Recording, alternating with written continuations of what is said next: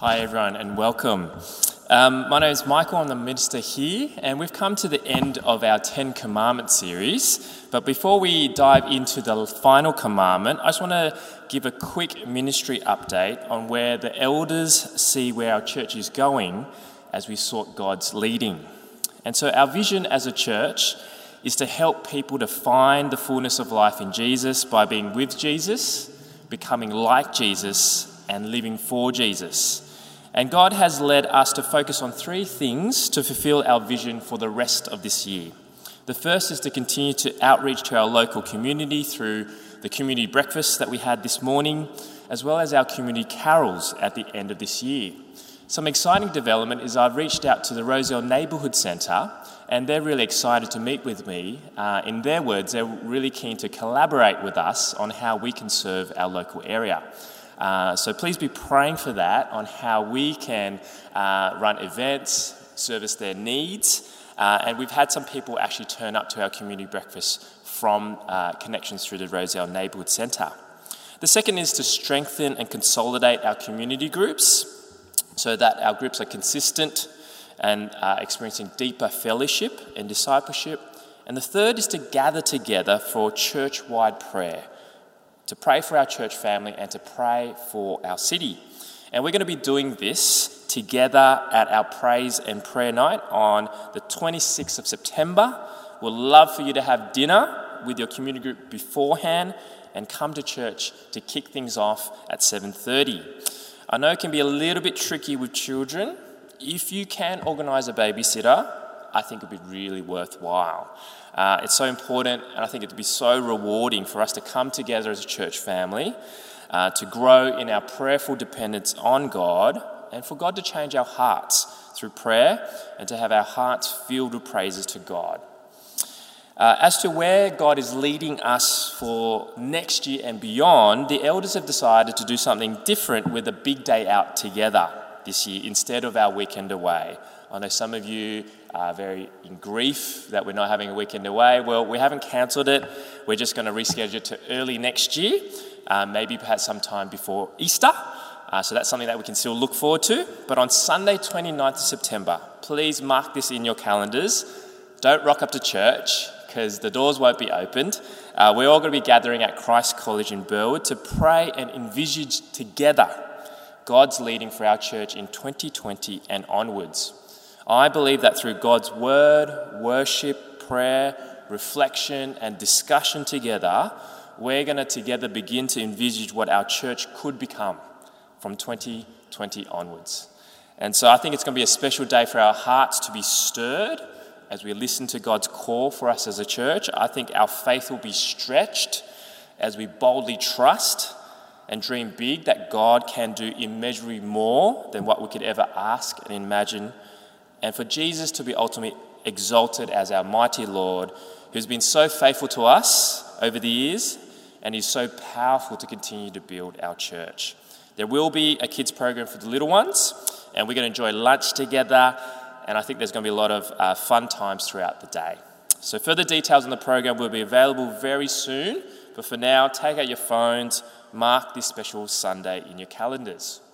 Two final things. Uh, one is for those who are going to Man Camp this Saturday, our camp leader, Jared, wants to gather the men uh, to work out some of the details and give us uh, some instructions as our uh, faithful camp leader. So at morning tea, go find Jared. We're going to huddle together, uh, work out uh, yeah, what stakes to bring, basically. Um, and one final thing if you don't have any plans for lunch, uh, Amy and I would love to open our homes. Uh, we've got some pumpkin soup, but uh, I know that the Gozleme ladies are out firing up their barbecue. So if you love Gozleme, you're welcome to bring um, some takeaway back home. So if you don't have any lunch plans, you're welcome to come to my place uh, and enjoy a meal together. So let me pray. Heavenly Father, we pray that your vision be our vision. And we pray that your voice will be the voice like a shepherd that will call us as we will listen and obey you, to follow you through dark times and through good times. And as we heard from the ladies, to continue to persevere in our faith so that together we may run the race and receive the crown of glory. May we listen to your voice clearly today. In Jesus' name I pray, amen. Are you someone that when you're going out to a restaurant with friends and family, you're that someone that forever is studying the menu? Like you're studying for, I don't know, your law license. And you examine it, examine it, and then you finally order your food. But when it arrives on the table, straight away you immediately look across at another table, at another person's plate, and you're like, I want theirs. Is that you? That is me, and Amy absolutely hates it. I suffer from massive food envy. I just want a bit of everything on the menu. Uh, I think every restaurant ought to be like dim sim or yum cha. I just want everything on the menu. And I think what is true for food is true across all of life too. We are too easily think that we're missing out as we look across the shoulder and look at another person's life. We think that someone else has got things better than us. The grass seems to be always greener. We all easily find someone and whose life and lot, and we instinctively say, I want theirs. And so we are now at the end of our series on the Ten Commandments, which are rules for freedom. And we now come to the final tenth commandment, and it's deeply internal. The Ten Commandments says this You shall not covet your neighbor's wife, you shall not set your desire on your neighbor's house or land, his male or female servant, his ox or donkey, or anything that belongs to your neighbor. So, the first thing that you notice about this commandment, it's deeply internal. Coveting moves beyond external actions of what we've looked at in the other commandments, external actions of idol worship, misusing God's name, avoiding theft, not giving false testimony, and so on. But this one speaks very clearly and explicitly to our inner motivations. And the second thing you notice is just how comprehensive it is it paints this picture that you're looking over the fence of your neighbors and you're seeing his house. Then within the house, the most obvious thing you see is his wife, followed by his servants. Then it moves to his prized possessions, his best animals, and it finishes with anything that belongs to your neighbor. It includes all that is his. That's the second thing. And the third thing you notice is the repetition of the ownership of things. It's your neighbor's house, it's your neighbor's wife, it's his servants, or anything that is your neighbor's. It covers everything that is his because it is his and not yours. And so, coveting is a desire for ownership for something that belongs to someone else. Now, it's important here to clarify that coveting is not the same as desires. Coveting is not the same as having every kind of longing or want or thought of have something nicer or better. The Bible doesn't prohibit having desires. And this is where Christianity is very different to Buddhism. Buddhism's message was to relinquish all desires as the solution to deal with suffering. That's the logic of Buddhism. If we desire wealth, then poverty will hurt us. If we desire health, then sickness will trouble us. If we desire honor, and so failure injures us. If we desire intimacy, then the ups and downs of our relationship will pain us. And so, to be released from pain, the answer is to extinguish all desires. Now, I actually find Buddhism very logical and rational. I think it makes sense. If you want to alleviate suffering, then don't allow yourself the opportunity to desire anything that could risk pain and suffering. But I also find it really hard to follow and actually quite unlivable, even though I find it so rational and logical. Because the thing is, we know that we are feeling creatures. And so to deny all desires is not only difficult and unrealistic, it's also to not acknowledge a huge part of our humanity. That's why I find Buddhism just not that compelling. and why I find Christianity way more compelling.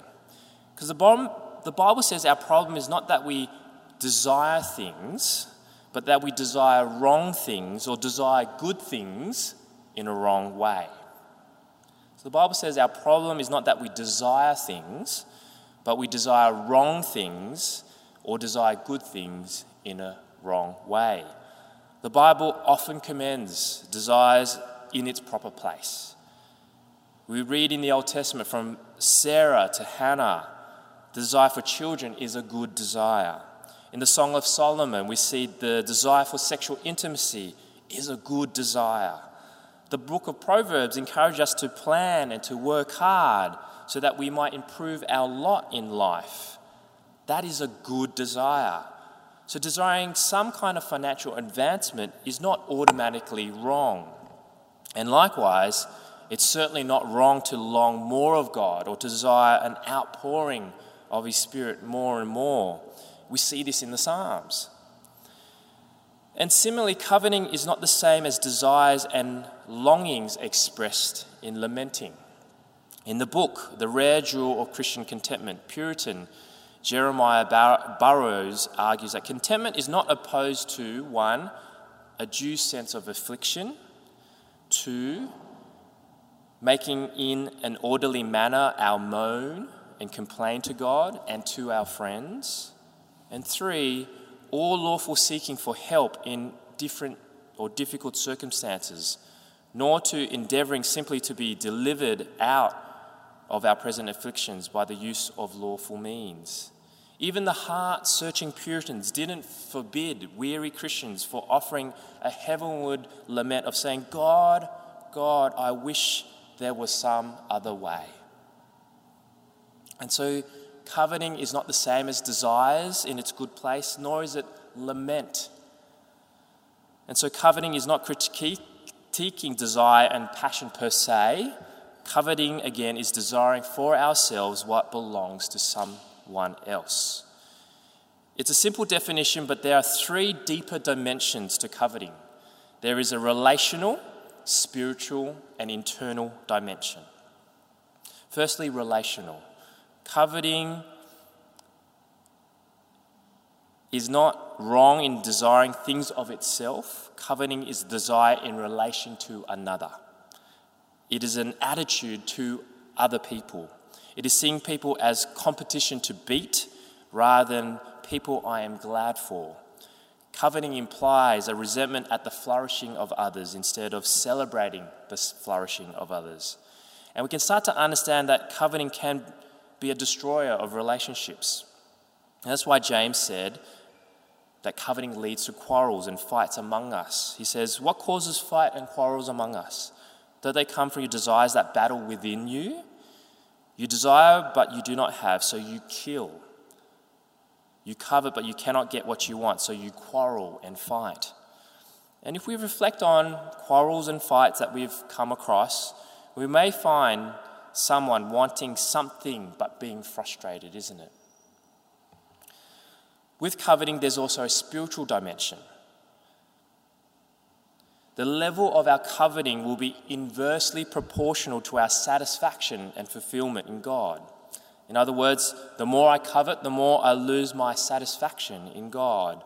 The more I covet, the less I will trust in His mercy. The less I will rely on His guidance. The less I am fulfilled in the riches of His grace.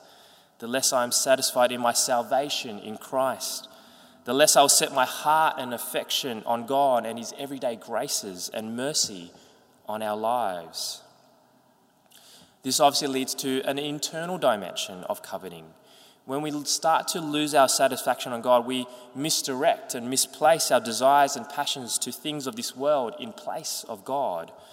And this is where desires for good things, and we do it in the wrong way.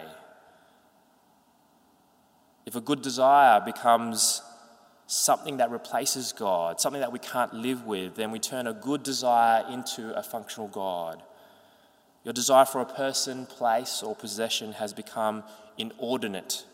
In other words, disproportionate to your desire and love for God. How can we diagnose such an internal battle of turning a good thing into a God thing. One way is to fill in the blank. If I only had blank, I would be finally happy.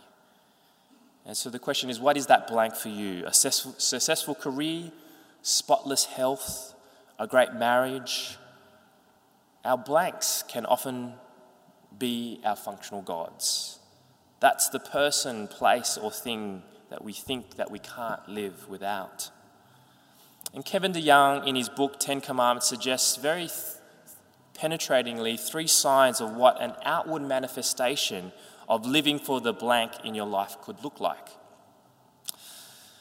Number one, you might be coveting if you hurt others in order to get more for yourself. Do you have a do whatever it takes to get ahead mentality, even at the detriment of others? Or it could be shown by neglect. Could you be so driven by covetousness that your loved ones are getting nothing but leftovers of your attention, time, and affection? Number two, you might be coveting if you're preoccupied with making more and accumulating more. Are you like the one that is planted in the thorny soil that starts to bear fruit only to have that seed choked out by the deceitfulness of riches and the worries of life? And those who fall on the thorny soil didn't all of a sudden wake up and made it their decision to turn away from God out of the blue. It happens more gradually when they get too busy, get too distracted, too concerned about lesser matters. Number three, you might be coveting if you're frequently grumbling about your life. Oh, it's so easy to grumble and complain, isn't it? We get so worked up by life's inconveniences, can't we? And the dangerous thing about grumbling complainingly, which we don't realize, is that complainingly, complaining easily builds community. I mentioned previously that complaining is the universal currency in our world. Almost without fail, complaining gives a point of connection for people. You see it. Sports fans unite over the mistake of referees. Mothers bond together over the anger towards those people who keep buying up the milk formula on that Inner West Mums Facebook group. Employees rally together on how terrible the IT system is. But could you imagine? Let's together imagine this. Could you imagine your typical day without complaining? Imagine what that would be like. You're thinking, I think it's going to be a really quiet day. You'll be thinking, what on earth are we going to talk about? If you take out complaining, you'll find yourself, yourself having a lot of conversational airtime, isn't it? But imagine this imagine the opportunities we could have if our conversations in that big airtime during the everyday were filled with talking about deeper, more lasting spiritual realities of our life in Christ rather than having those conversations being taken up by the miniature realities of life's inconveniences. Imagine what that day would be like. Brothers and sisters, let's stop complaining so that we can build a community around Christ with our conversations not a community around complaints by our whinges. Now, if you've just reviewed your past week with these signs in mind, has that been evident in your life? And I think if we're honest with ourselves, we probably covet more than we realize, don't we? We all covet, and we all need to realize what we're actually doing. We're resenting at others flourishing. We're losing our satisfaction in God. And we're fostering inordinate desires in our hearts. We need to be more content with our lives to counter our coveting hearts. But there's, there's a common strategy I found when it comes to growing in contentment. And a common strategy is this to compare ourselves with those who are worse off than us. So we think to ourselves, we tell ourselves, if we look up at those who have more than us, then we're going to be tempted to be coveting, aren't we? So what's the strategy? We'll, we'll look down at those who have less than us then we'll feel a bit more content. And here's the thing Christians do this. We say things like, well, how fortunate it is for us to live in Sydney compared to the other people in the slums in India. Or we say, how fortunate it is to live in such long lives in our great health system compared to our American brothers whose health system is terrible. And I call this the I could be worse off mentality to contentment. And like I said, you probably notice Christians do this all the time, perhaps. But if our joy and peace is only found on the I could be worse off mentality, then our contentment, as you can tell, is at best situational, isn't it? It's still comparing yourself to others. Because what happens if you hit rock bottom? Well, there's no one else to look down at, is there? Where can you find contentment when you reach that place in your life? And so, true contentment doesn't come by comparing what we have to others, but comparing what our sin deserves. That means we find true contentment in the gospel of Jesus. The gospel of Jesus tells us that we are spiritually wrecked, broken, rebellious before God who loves us and created us. And in our rejection of God, we are deserving of God's rejection. But in his boundless grace and mercy, God came to us in the person of Jesus Christ to free us from our destructive ways and to save us into a family and receive his eternal riches. We who deserve eternal punishment received an eternal inheritance. And so it is the gospel of Jesus Christ, this divine message that in Christ we don't get what we deserve as sinners. And that spiritual truth will supernaturally strengthen us, empower us to be content in poverty and in wealth, to be content regardless of where we sit in comparison to others. Thomas Watson, a Puritan, says it like this If we have not what we desire, we have more than we deserve.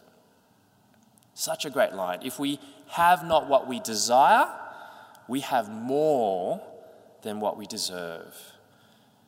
And so, if we want to live with true contentment, then we need to turn to Jesus to receive His grace and love, to receive more than what we deserve.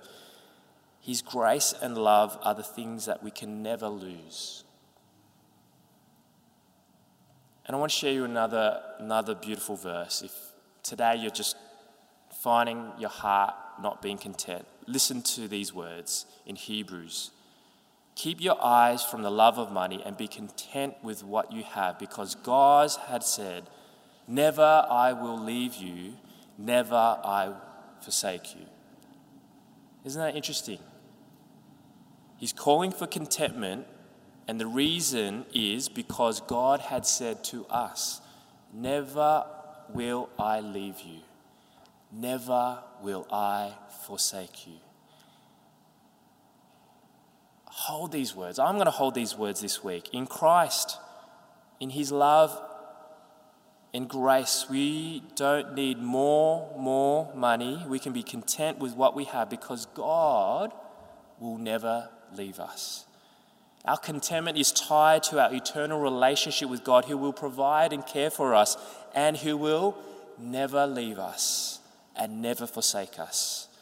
We can be content and satisfied in God with what He has given to us rather desire for what He hasn't, because He will never leave us and He will never forsake us. If we live in that way, we are going to be a breath of fresh air in a world that is just constantly longing for more. Back in the third century, a guy called Cyprian wrote to a friend called Don- Donatus. So just imagine this is kind of a third century text message to his mate. Cyprian says this. His message is his mate, Donatus says, It's a bad world, Donatus. It's incredibly bad world. But in the midst of a bad world, I have found a quiet and good people who have learnt the great secret of life. They have found a joy and wisdom which is a thousand times better than any of the pleasures of our sinful life. They are disposed and persecuted, but they care not. They are masters of their souls. They have overcome the world. These people, Donatus, are Christians, and I am one of them. This is the great mark of God's people. Would you also desire to be one of them? To turn to Jesus, to find a joy and wisdom that is a thousand times better than any pleasure of our sinful life? Would that be a text message that you can send to a mate this week? Hey, Bob. Hey, Jack. I have found a people who are masters of them, their souls. They're Christians, and I am one of them. Let's pray. May we pray that we would be a people of great contentment and joy in God.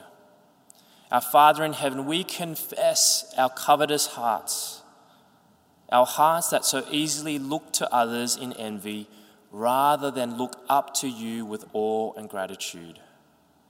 Help us, Lord. Help us to turn to you and find satisfaction in our hearts with the knowledge that Christ's grace and forgiveness, we will have more than what our sin deserved. We ask that we would be a quiet and good people, a people who are the masters of our souls, who have found joy and wisdom a thousand times better than any pleasures of this sinful life so that we be using our conversations and life to build a community of Christ instead of a community of complaints. In Jesus' name we pray. Amen.